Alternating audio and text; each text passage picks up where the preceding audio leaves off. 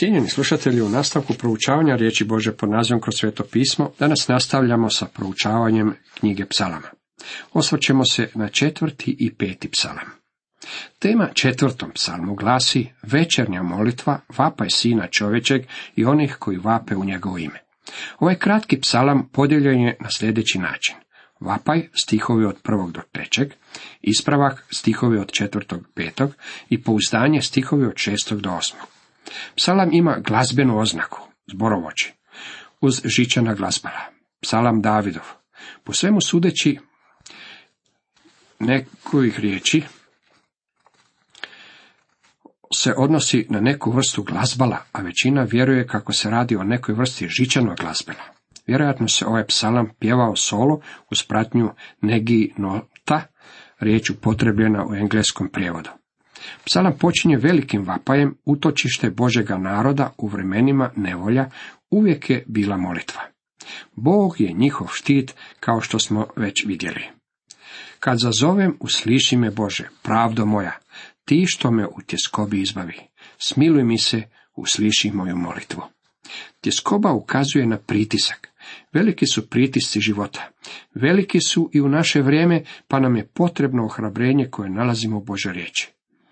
Blizu je Jahve svima koji ga prizivlju, svima koji ga zazivaju iskreno, čitamo u psalmu 145, 18. redku. U psalmu 50, 15 čitamo: Izazovi me u dan tjeskobe, oslobodit ću te, a ti ćeš me slaviti. U Izaiji 65, 24 Bog nam poručuje: prije nego me zazove, ja ću im se odazvat, još će govoriti, a ja ću ih već uslišati. Psalam 18.6 je vrlo osoban. U nevolji zazvah Jahvu i Bogu svome zavapih, i svog hrama zovah mi začu, i vapaj mojemu do ušiju dopre. U psalmu 55.16 rečeno nam je: a ja ću Boga prizvati i Jahve će me spasiti. Psalam 86.7 kaže: u dan tjeskobe vapjem k tebi, jer ćeš me uslišati. Na koncu, u psalmu 91. 15 piše: zazvat ćeš me, a ja ću ga uslišati. S njim ću biti u nevolji, spasit ću ga i proslaviti. Biblija je jednostavno prepuna ovakvih predivnih obećanja. Vapaj psalmiste u psalmu 4 je da Bog bude s njim. Dalje nastavlja: sinovi čovječi, dokle ćete okretati moju slavu u sram? Dokle ćete ljubiti ispraznost, slijediti opsjenu selah? Opsjena je laž ili prijevara. Znajte, Jahve za sebe odvaja pobožne, Gospodin će me uslišiti kad ga zazovem. Kako je Bog divan! Bog će čuti naše molitve. Zatim nalazimo 2 stiha ispravljanja koji služe kao svojevrsno upozorenje. U 4. stihu čitamo: promislite u srcima i ne griješite, dršćite na svojim ležajima i zanijemite sela. Dršćite je u nekim prevodima prevedeno sa stojte u strahopoštovanju. I ne griješite, danas ne vidimo puno drhtanja. 5. redak, prinesite žrtve pravedne, u Jahvu se uzdajte. Pavao je ovu misao prenio kršćanima u Efezu. U Efežanima 4.26 čitamo: srdite se, ali ne griješite. Sunce nek ne zađe nad vašom srdžbom. Zapazite sada njegovo pouzdanje i sigurnost u vjeri. Mnogi govore: tko će nam pokazati išta dobro? Obasjaj nas, Jahve, svjetlom svoga lica. Mnogi ljudi govore: više ništa nije dobro. Uistinu nam je potrebno da nas Gospodin obasja svjetlom svoga lica. 7. redak, više si u srce moje ulio radosti, nego kad obilno rode pšenica i vino. David je bio poput svih nas. Srce mu je otkazivalo u trenucima nevolje. Bio je okružen nevjernicima, a njegov vlastiti narod ismijavao ga je. Bog neće učiniti ništa za njega. Bog je međutim učinio nešto za Davida. Više si u srce moje ulio radosti, nego kad obilno rode pšenica i vino. David je shvatio da je Bog dobar prema njemu, a Bog je dobar i prema nama, dragi moji prijatelji. Zapazite kako završava ovaj večernji psalam: čim legnem, odmah u miru i usnem. jer mi samo ti, o Jahve, daješ boraviti u sigurnosti. Dragi moji prijatelji, je li vam navečer potrebna tableta za spavanje? Jeste li ikada iskušali psalam 4? Mnogo je bolje od bilo koje vrste tableta za spavanje koje ste do sada možda koristili. O, kako su ovi psalmi predivni za nas danas i koliko će značiti Božjem narodu u danima nevolje koji dolaze. Cijenjeni slušatelji, toliko iz 4. psalma. U nastavku pogledajmo što nam govori 5. psalam. Tema ovom psalmu glasi jutarnja molitva, vapaj pobožnih u trenucima velike nevolje. Psalam 5. uključen je u odjeljak koji tvori stepenište između dva mesijanska psalma. Ova skupina psalama od 4. do 7. u stvari nam priča jednu priču. Oni su kao prvo slika Davidovih osobnih iskustava. Kao drugo, oni proročki otkrivaju sliku izraelskog naroda u vrijeme razdoblja strašnih nevolja. Također, oni sadrže i vrlo stvarnu primjenu za nas danas, jer sadrže velika načela. Sadrže poruke za Božji narod u svim vremenima i razdobljima povijesti. Ovo je psalam kojeg je napisao David i ima svoj naslov: Sporovođi uz frule. Psalam 4. bio je uz pratnju Neginotka, žičanog glazbala, a ovaj psalam pjevao se uz pratnju Nehilotha, za koji se većinom vjeruje da je riječ o puhačkom glazbalu, flauti. David, pjevač pjesama Izraelovih, većinu je pjesama i psalama uzglazbio. Vjerojatno je i zbor pjevao ovaj psalam uz pratnju flauta. Artur Pritham vrlo lijepo opisuje ton i glavne značajke ovog psalma. To je molitva u vjeri, odaslana iz srca u kojem se prepoznaje Boga kao štit i nagraditelja onih koji ga traže, spojena sa vrlo dubokim osjećajem prevladavajućeg zla i bezbožnosti koja se svakodnevno nameće razmišljanju vjernih. Žalost u duši zbog obilja prijestupa stoga je glavna značajka ukupnog izrečaja. Pritham također iznosi sljedeću vrlo zanimljivu tvrdnju. Strpljivost se stoga stiče u nevolji, a radost obiluje u sigurnoj nadi izbavljenja, koja se iskazuje samo putem čina nepogrešive ljubavi. Ovo jako dobro sažimlje ovaj uistinu predivni psalam. Nazvan je jutarnjim psalmom, a zapazite i kako počinje. Čuj, o Jahve, riječi moje, jecaje moje razaberi. Osvrni se na glas mog prizivanja, o kralju moj i Bože moj, jer tebe vruće zazivam. Jahve, zorom glas mi već čuješ, zorom ti već lijem molitve u nadi čekajući. Htio bih vam ponuditi malo drugačiji prevod. Okreni uho mojim riječima, o Jahve, obrati pozornost na moju meditaciju. Poslušaj glas mog vapaja, kralju moj i Bože moj, jer tebi se molim. Jahve, ujutro ćeš čuti moj glas, ujutro ću doći pred tebe s očekivanjem te tražiti. Ovo je psalam jutarnja molitva. Ujutro će se njegov glas podići prema Bogu. Jutro je uistinu jako dobar trenutak za otvaranje svoga srca Bogu u molitvi. U nastavku od 4. do 7. retka čitamo: jer ti nisi Bog kom je nepravda mila, zlobniku nema boravka s tobom, opaki ne mogu opstati pred tvojim pogledom. Mrzi sve što čine bezakonje i uništavaš lažljivce. Varalica i krvopija Jahvi se gadi. Ali ja ću po velikoj milosti tvojoj unići u dom tvoj i u tvome strahu iskazujem štovanje prema tvome svetom hramu. Malo drugačiji prevod na ovome mjestu mislim da će biti od velike pomoći kod razumijevanja ovog odjeljka. Poslušajte, jer nisi ti Bog kojeg zloća može zadovoljiti. Zlikovac ne može boraviti kod tebe. Arogantni se neće drznuti stati pred tvoje oči. Ti mrziš sva djela bezakonja. Uništit ćeš one koji govore laži, krvolok i obmanjivač Jahvi se gade.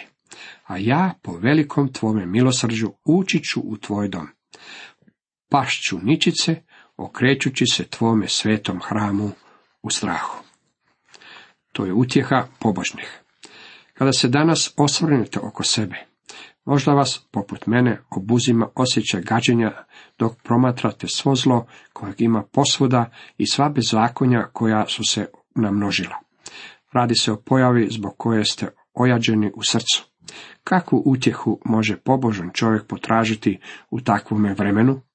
Psalmist nam ovdje govori: mržnja koju u srcu ima prema zlu otkriva nam da se nalazi na Božoj strani. I Boga također mrzi. I Bogu se također smuči kada promatra ovaj grešni današnji svijet. Zloća nije po volji Bogu, niti će biti po volji onima koji poznaju Boga. Zlo kod njega ne može pribivati jer u 1. Ivanovoj 1:5 čitamo: Bog je svjetlost i tame u njemu nema nikakve. Habakuk je to izrekao na sljedeći način. Kada mu je Gospodin rekao da će Kaldejci napasti Božju zemlju, u Habakuk 1:13 čitamo: prečiste su tvoje oči da bi zloću gledale, ti ne možeš motriti tlačitelja. Zloća može napredovati neko vrijeme, međutim, neumitno se približava dan koji će donijeti uništenje i trajnu sramotu onima koji se bave lažima i bezakonjem. Bog je vrlo, vrlo jasno rekao da dolazi dan suda, te da zlo neće pobijediti. Bog nam o tome jasno govori u Otkrivenju 21. poglavlju 8. retku gdje čitamo: kukavicama pak, nevjernima i okaljanima, ubojicama, bludnicima i vračarima, idolopoklonicima i svim lažljivcima udio je u jezeru koje gori ognjem i sumporom. To je druga smrt. Možda ću zvučati poput propovjednika iz antikvarijata zbog toga što sam upotrijebio ovaj stih, ali stvar je u tome da čvrsto vjerujem kako na ovu zemlju dolazi sud. U svojoj me pravdi vodi poradi mojih dušmana, svoj put mi poravnaj pred očima. U njihovim ustima vjernosti nema, srce im je puno zloće, grlo im je grob otvoren, a jezikom laskaju. Drugačiji prijevod glasi: Jahve, vodi me u svojoj pravdi zbog neprijatelja mojih. Rekao je: moji me neprijatelji promatraju, žele da posrnem i padnem, ali ja želim veličati tebe. Stoga moli se Bogu da ne dopusti da posrne i padne, te da ga vodi. Moli: svoj put mi poravnaj pred očima. U njihovim ustima ničeg pouzdanog nema, iznutra su ispunjeni izopašćenošću, grlo im je otvoreni grob. Ove riječi citirao apostol Pavao u Rimljanima 3. poglavlju 13. retku: grob otvoren, grlo je njihovo. Okretni su na jeziku. Čini se da ne znaju što je istina, a sami je vrlo rijetko govore. U nastavku ovdje u 5. psalmu od 10. do 12. retka David nastavlja: kazni ih, o Bože, nek propadnu oni i osnove njine, otjera ih zbog mnogih nedjela njihovih, ta oni se digoše na tebe. Nek se raduju svi što se utječu tebi, neka kliču sve do vijeka. Štiti ih i nek se vesele u tebi koji ljube ime tvoje, jer pravednika Jahve ti blagoslivljaš, dobrotom ga svojom ko štitom zaklenjaš. Ili prevedeno na drugačiji način: uništi ih, o Bože, neka propadnu od vlastitih savjeta, odbaci ih zbog mnoštva njihovih prijestupa, jer se digoše protiv tebe. A svi koji se tebi utječu, radovat će se, zauvijek će kliktati od radosti zbog tvoje zaštite, uzvikivat će u tebi i ljubiti tvoje ime, jer ćeš ti, Jahve, blagosloviti pravedne, s naklonošću ćeš ga okružiti poput štita. Molitva je sredstvo i utočište ovog čovjeka kada se osvrne oko sebe i vidi svu zloću kojom je okružen. On moli za vodstvo koje će mu omogućiti da hodi putem koji neće dovesti na loš glas Božje ime. U 10. stihu psalmist moli Gospodina da uništi neprijatelja. Ovo je prva molitva zazivanja prokletstva zapisana u psalmima. Kasnije ću imati malo više vremena za razvijanje ove teme. Postoje stanovite Davidove molitve u kojima je od Boga tražio pravdu, tražio od Boga da intervenira i djeluje putem svoga suda. Neke od tih molitava su vrlo oštre. Izaija je molio na takav način u Izaiji 64. poglavlju u prvom i drugom rijetku kada je rekao: O, da razdreš nebesa i siđeš, da ime svoje objaviš neprijateljima. Pred licem tvojem tresla bi se brda, pred tobom bi drhtali narodi, kao kad oganj suho granje zapali i vatra vodu zakuha. Čineć djela strahotna, neočekivana, silazio si i brda su se tresla pred tobom. Jednoga dana sud mora pasti na prijestupnike. Biblija vrlo jasno govori da će se Bog osvetiti. Gospodin je, sjetit ćete se, ispričao prispodobu o udovici koja je svoj slučaj donijela pred zemaljskog suca i rekla: Obrani me od mog protivnika. No on ne htjede neko vrijeme. Na posljedku reče u sebi: Iako se Boga ne bojim, ni do ljudi ne držim, ipak jer mi udovica ova dosađuje, obranit ću je da ne dolazi neprestance mučiti me. I reče Gospodin: Čujte što govori nepravedni sudac. Neće li onda Bog braniti svoje izabranike koji mu vape danima i noćima i dugo je strpljiv s njima? Kaže vam, žurno će ih obraniti, čitamo u Luka 18.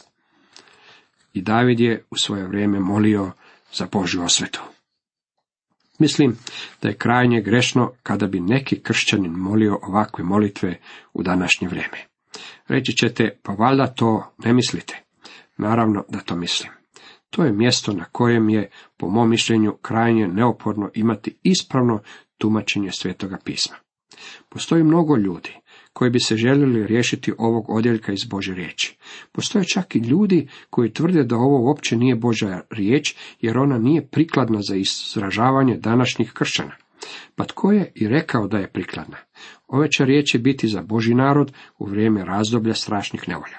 U to vrijeme ovi će ljudi pod zakonom moliti ovakve molitve, kao što je to bio slučaj sa ostalim ljudima koji su živjeli pod zakonom.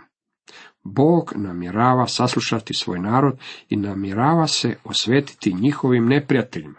Mi koji živimo u ovom razdoblju moramo stvari činiti na drugačiji način. U Mateju 5. poglavlju 44. retku piše: Ali ja vam kažem, ljubite svoje neprijatelje, blagosljivljajte one koji vas proklinju, činite dobro onima koji vas mrze i molite za one koji vas lažno optužuju i progone. Ovo je vrlo teško činiti, to vam garantiram. Međutim, to je ono što Gospodin od nas traži da činimo. U Rimljanima 12:19 rečeno nam je: Ljubljeni, ne osvećujte se sami, nego dajte mjesta gnjevu, da pisano je: Moja je osveta, ja ću vratiti, govori Gospodin. Bog nam govori da će se On pobrinuti za odmazdu. Kada nas netko udari u nos, naša ljudska narav tjera nas da uzvratimo udarac. Međutim, kada stvari uzmemo u svoje ruke, onda ne hodimo u vjeri s njim. Bog želi da se pouzdavamo u njega, da će se On pobrinuti oko naših neprijatelja. Kada je Gospodin Isus Krist bio ovdje na zemlji i kada se prema njemu tako okrutno postupalo, on nije uzvratio udarce. On želi da oni koji su njegovi u današnjoj crkvi zauzmu isti takav stav. Bog je usto rekao: Osveta je moja i ja ću je vratiti. Bog namjerava jednoga dana sam se za to pobrinuti. Ovo je predivan psalam. Kakva će to utjeha biti Božjem narodu u vrijeme strahovitih progona? Cijenjeni slušatelji, toliko za danas.